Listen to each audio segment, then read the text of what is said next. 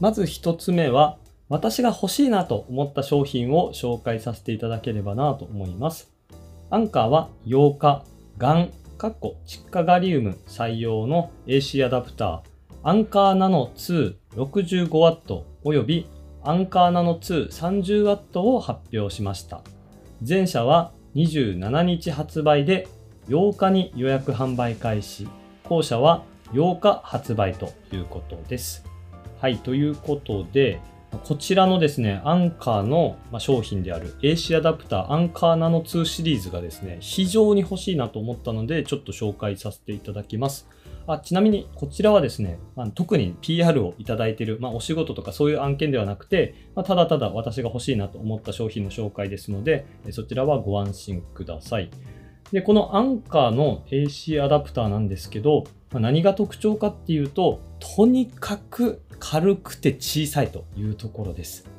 この放送をお聞きの方の中にはおそらくですね、MacBook とかを使われている方もたくさんいらっしゃるんじゃないかなと思っていて、まあ、私ももちろん使っているんですけど、MacBook の不満点の一つとして、AC アダプターの部分がめちゃくちゃでかい、しかも重いっていうのがあります。おそらく皆さんもそう感じる方もいらっしゃるんじゃないかなと思いますが、MacBook Pro のあの充電のコンセントに挿す部分って本当に大きいですよね。例えばカフェとかにね、行った時とかに、自分は何回か遭遇したことあるんですけど、ま、カフェのコンセントのところの、えー、差し込み口にちょっとね、なんか突起とかがあって、それで MacBook の充電器が刺さらなかったっていう経験がま何度かあります。で、そんな感じでちょっとね、不満に思っていた部分なんですけど、このアンカーの AC アダプター、アンカーナノ2シリーズは本当にちっちゃくて、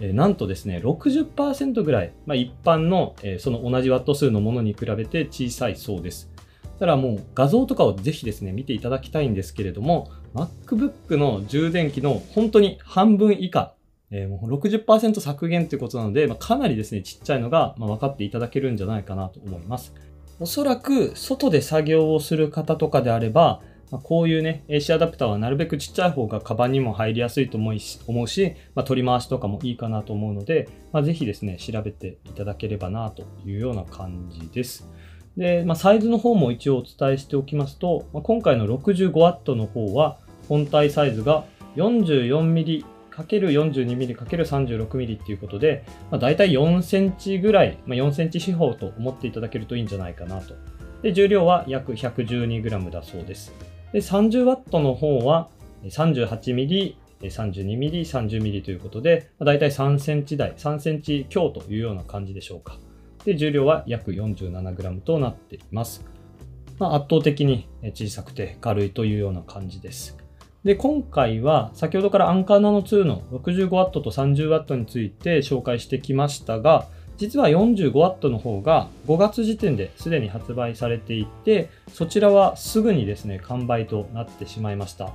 おそらく今回もですね、65W と 30W もすぐに完売するんじゃないかなと思っていますので、まあ、もしこのですね、放送をお聞きの方の中で欲しい方がいましたら、ぜひぜひ Amazon とかえオンラインショッピング何かしら探してみるといいかなと思います。ちなみに 30W はもうすでに発売されていて、65W は今予約販売中というような感じです。ぜひ調べてみてください。はい、ということで、アンカーの AC アダプター、アンカーナノ2シリーズに関するニュースでした。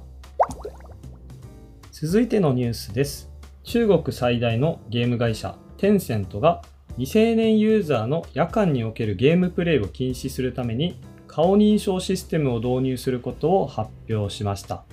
はい、ということで、まあ、中国ではですね、2019年に18歳未満の未成年に対して夜間のゲームプレイを禁止するというような規制を発表しています。で、未成年のゲームプレイっていうのは実名登録が必須ということで、まあ、基本的にはね、もともと禁止されていたんですけれども、今までは多くのその未成年が親の名前とかを登録することによって夜間のゲームプレイ制限をま回避していたということです。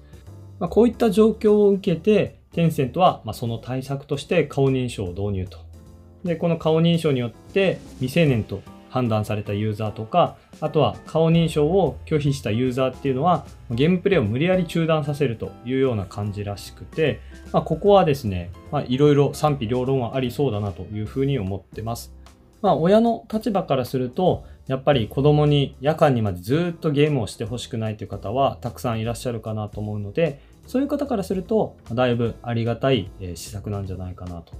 まあ、一方で、例えば、まあ、普通に成人なんだけど、毎回ゲームをするたんびに、こんな感じで夜間は顔認証を求められるってなると、まあ、それはそれでかなり煩わしいかなと思うので、まあ、そういう方からすると、ま、だいぶ反対なんじゃないかなという感じですね。あとは、誤認識の問題とかも少なからずあるなと思っていて、成人になったばかりの人とかが、例えば未成年として認識されてしまうっていう問題も、えま少なからずね、え発生してくると思うので、まそういうのに対する対策とかはどうなるのかなとかいうところは、え個人的に気になるところだなと思いました。テンセントは今回60以上のゲームを対象にこの顔認証を始めるということらしいんですけれどもやっぱりユーザーはね少なからず減っちゃうとかいうところはあると思うのでそう考えると売り上げっていうのはやっぱ下がると思うんですよね。なのになんでこの施策を出したかっていうとやっぱり中国当局との関係値を保つためっていうのがありそうだなと個人的に考えています。最近ですね、ディディという、まあ、配車アプリがあって、まあ、日本でもね、スタートしてて割と使われているかなと思うんですが、まあ、そのディディがですね、中国当局から、まあ、 App Store 差し止めの命令が下されて、App Store でダウンロードすることができなくなったという問題があったりします。中国政府からすると、ジャイアントテックがあまりにも力を持ちすぎてしまうっていうのを少し抑えようというような動きが最近は見られるかなと思っていて、まあ、テンセントも例に漏れずジャイアントテックなので、まあ、そういうのも少しでもですね中国政府の意向に沿うようにっていうところで、えー、関係値を保つっていうのがこの施策の裏側の意図としてあるんじゃないかなと予想しています。はい、ということで、まあ、今回、テンセントが未成年ユーザーに対して顔認証によるゲームプレイ時間の制限を実施したというようなニュースをお伝えさせていただきました。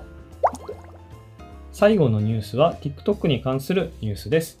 TikTok はアメリカ時間7月7日、求人と給食のチャンネルにサービスの領域を広げ、新機能 TikTok レジュメを追加したと発表しました。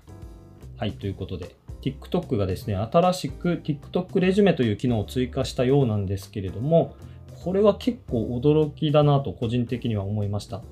TikTok っていうと、やっぱりエンタメの色が強いかなと思ってるんですが、えもっとね、成長してからだんだん 2B の、まあ、こういうちょっとビジネス的な領域に広げるっていうのはまだわかるんですけど、まだ今のね、えー、まだ拡大中という段階でこういう機能もリリースするっていうのは、まあ、すごい意外でしたね。で、今回のこちらの機能っていうのは、もうすでにリリースされていて、例えば Shopify とか Target といった TikTok のパートナー企業の求人に対して、求職者が TikTok 上で動画レジュメを投稿できるというものらしいです。まあね、これあんまり意味あるんですかというふうに考える方もいるかなと思いますが、個人的にはすごい面白い取り組みだなというふうには思ってます。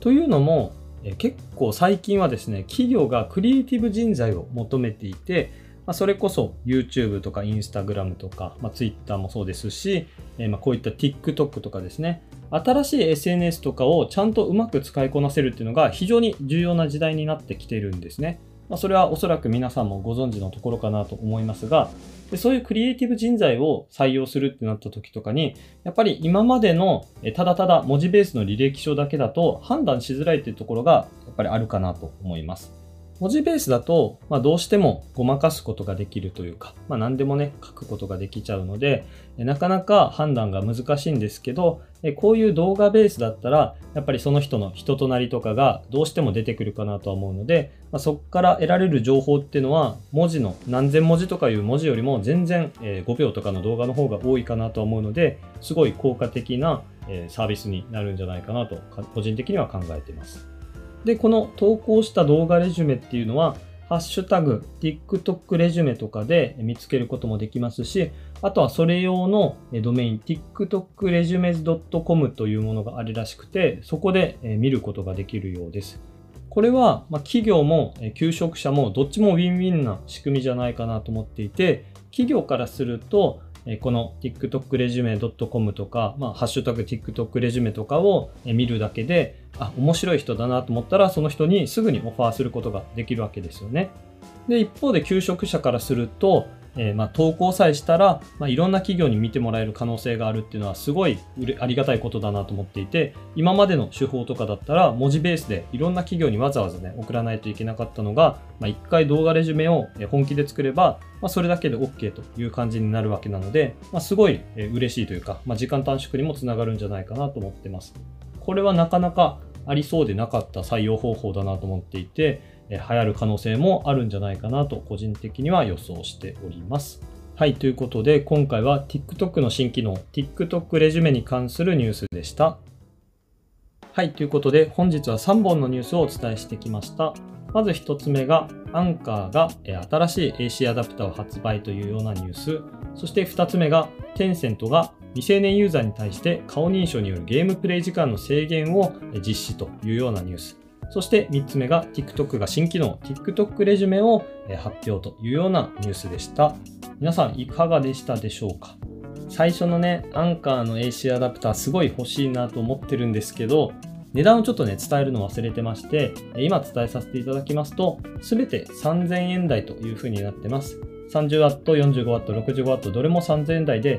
少しね、AC アダプターとしては高いかなという気もするんですが、まあ、クの純正のアダプターとかだったらその2倍以上の値段がするので、まあ、そう考えたら安いよなと思ってて、まあ、ちょっとポチろうか迷ってる段階です。まあ、皆さんもですね、ぜひコメント欄でご意見、ご感想いただけますと幸いです。はい、ということで本日のニュースは以上です。もし IT 業界にご興味のある方は、私のオンラインサロン IT キングダムもチェックしてみてください。オンラインサロン IT キングダムでは、私と直接話せる環境があったり、熱量の高い仲間が集まって、朝活夜活で毎日一緒に勉強しております。他にもたくさんのコンテンツがあって、IT スキルを手に入れるための最適な環境を用意しております。概要欄にもリンクを貼り付けておりますので、ぜひチェックしてみてください。それではまた次の放送でお会いしましょう。バイバーイ。